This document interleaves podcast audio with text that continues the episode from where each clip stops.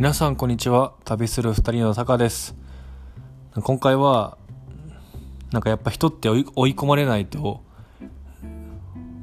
絶対エネルギー出ないんだなって思った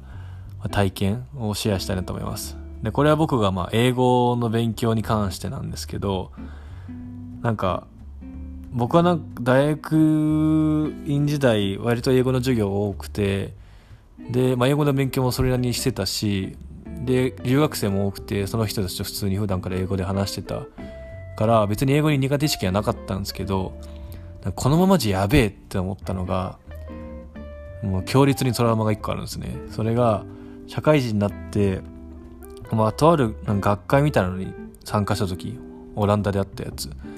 でそれに参加した時なんか3日間ぐらいのこうなんかビジネスネゴシエーションの授業があったんですよね。なんかもう小さい会社が大きい会社と契約するときに気をつけなきゃいけないこととか交渉術みたいなのをワークショップを通じて学ぶ。朝の10時から午後5時まで3日間フルでやるっていうやつで。で僕はてっきりなんかそのまあ講義受けるくらいなのかなと思ったんですよ。だからまあ講義受けるくらいなら行くかと思って行ってみたらもう参加者5人しかいなく6人しかいなくて僕含めて。しかも僕以外があみんなアメリカ人アメリカ人だったんですよ。しかも40歳から50歳ぐらいのもうデュポンとかそっち系のマジでかい会社の管理職の人たちが来ててあれ？みたいな。あれ俺ここ来てよかったのかなってまずビビったと。その時27歳とかだからもう一番若いしもう何にも経験ないしみたいな。で、まあ、講師の人はイギリス人の人でまあ本当に僕にすごい気を使ってくれつつ授業をガンガン進めてでやっぱ講義の時間がほとんどなくてほぼワークほぼワークだったの。2人1組とか、えっと、三々で分かれてディスカッションみたいな。例えば渡されるものがなんか A45 枚ぐらいのなんかとある企業の財務諸表とかされてでこれで言ってこの企業はここ直近直近5年ぐらい資金繰り良くないと。でその原因が何かこの、えー、財務諸表から読み取って議論しようと。制限時間10分みたいな。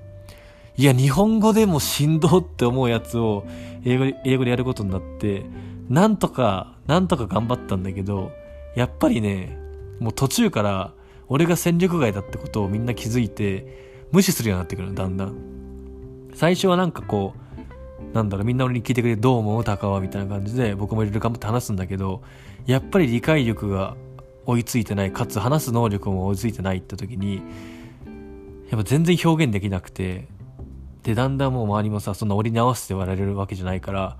もう俺に聞くこともなくもうとにかくガンガンガンガンみんな進め出してでもなんか本当に死んだ。もうメンタルでめちゃめちゃ死んでうわーマジ役立たずだと思って。そうそうなんよね。でそういう経験があって僕初めてダメじゃこのままだと思って。で当時の僕が